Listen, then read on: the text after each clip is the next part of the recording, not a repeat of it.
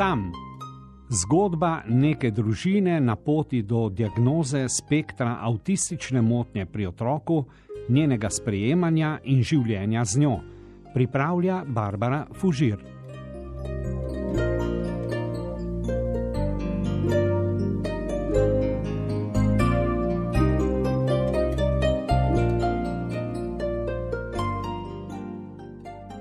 Družine otrok z avtizmom tudi same včasih postanejo nekoliko avtistične. Drzna misel. Ko sem jo slišala na srečanju staršev otrok z avtizmom, sem bila skoraj užaljena. Mislim, jaz bom googlala do onemoglosti, preiskala bom vse možne rešitve, poti, terapeute in strategije. Jaz se bom borila. Kaj ti postati tudi sama nekoliko odmaknjena, ne najbolj družabna, zaprta vase in v svoje misli, drugačna?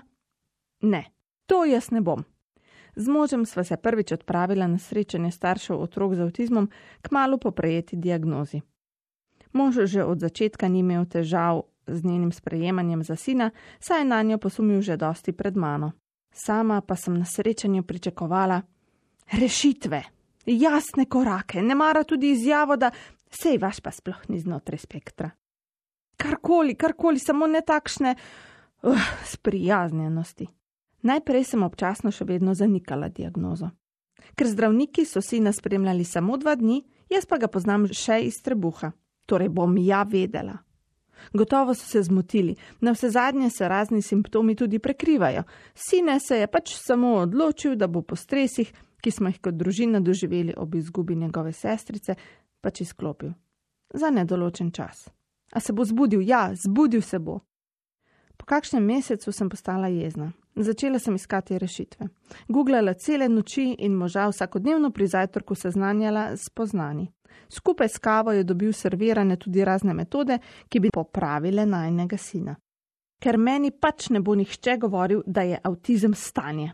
Ne, jaz, ja, jaz bom dosegla, da se bo sin zbudil iz tega čutnega spanja, kamor je kot kakšna sneguljčica zapadel.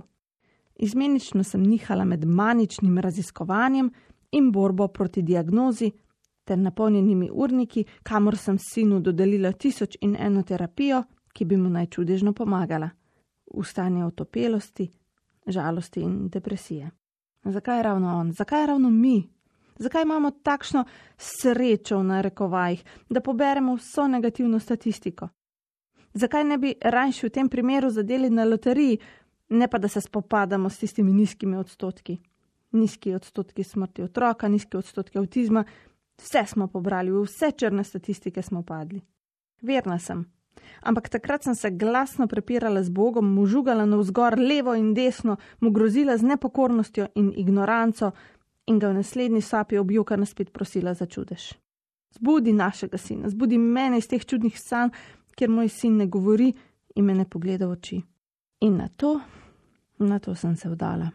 Ne še čisto sprejela, bolj dvignila roke v smislu nemoči in se odločila, da bom nekaj časa samo opazovala in poskušala vsaj razumeti. Ko mi je ena od mam, ki ima že starejšega otroka z avtizmom, rekla, da je to moje stanje, ko sem se kot megla vlekla za sinom in ga včasih opazovala tudi solzami v očeh, normalno, ker to so pač faze žalovanja, sem bila najprej šokirana. Kakšno zažalovanje, saj moj sin vendar živi. A je res? Od zanikanja, šoka, jeze, borbe proti diagnozi, do počasne integracije spoznanja v lastno življenje, resnično sprejemanje popolnoma drugačne poti, ki jo bo imel sin, kot pa bi bila tista v mojih sanjah, je zahtevalo žalovanje. Ja, tudi objokovanje izgubljenih sanj, ideje, ki se ne bo uresničila. Kar ne pomeni zavračanje otroka, pomeni žalovanje za neko potjo, ki sem jo sanjala zanj. In to je normalno, vsi smo šli čez to, mi je zatrdila mama na srečanju si med podobnimi, čeprav smo tukaj vsi atipični, je še dodala, in nekaj drugih staršev se je nasmejalo. Všeč mi je izraz, ki zelo ustrezno opisuje drugačnost otrok z avtizmom. Če smo mi neurotipični, so oni neuroatipični. Kajti njihova drugačnost se ne nahaja v njihovi vzgoji, staršem toliko krat očitani popustljivosti, muhavosti in še čem. Njihova drugačnost se nahaja v njihovih možganih In tja mimo idoči, razen če nimajo super moči, nimajo pogleda. Končno sem začela uživati na srečenih staršev. Nisem več občutila tistega čustva, za katerega smo sploh mame, ki smo kdaj brale cankarja, specializirane. Krivde. Nisem več občutila, da dvigujem roke nad sinom, če počasi, korak za korakom, sprejemam njegovo diagnozo. Ni vse, kar se mu dogaja, del avtistične motnje. Ni vsaka njegova muha kar opravičljiva s tem.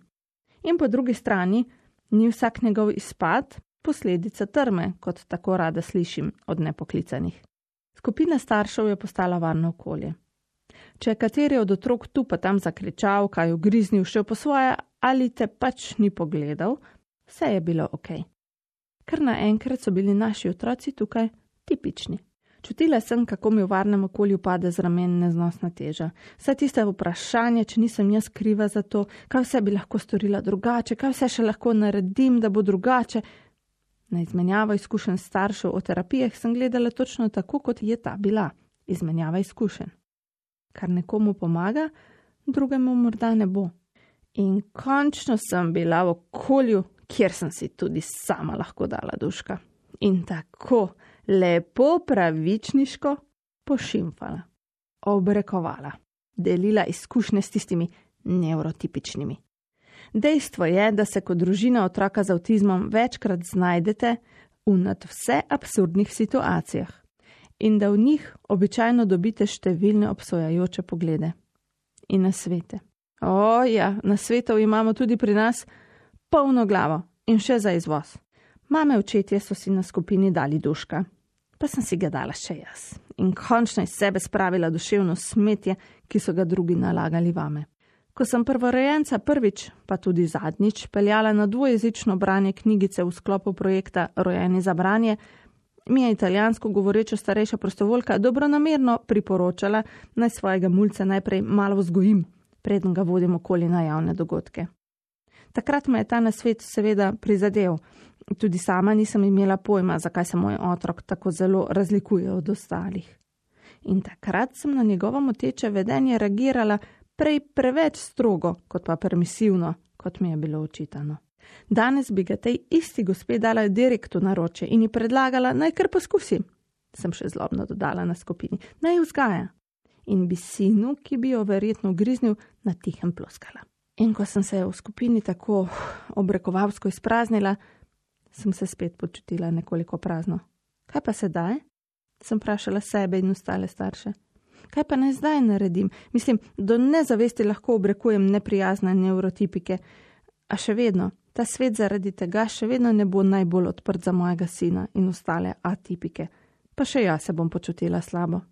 Pa sem dobila, verjetno prvič, na svet, ki sem ga pa bila v resnici vesela in ki je v resnici držal in pomagal. Govori, mi je predlagal eden od očetov, ti samo govori. In tako govorim. Govorim sorodnikom, prijateljem, vzgojiteljicam, ravnateljici, terapeutom in vam, drage poslušalke in poslušalci.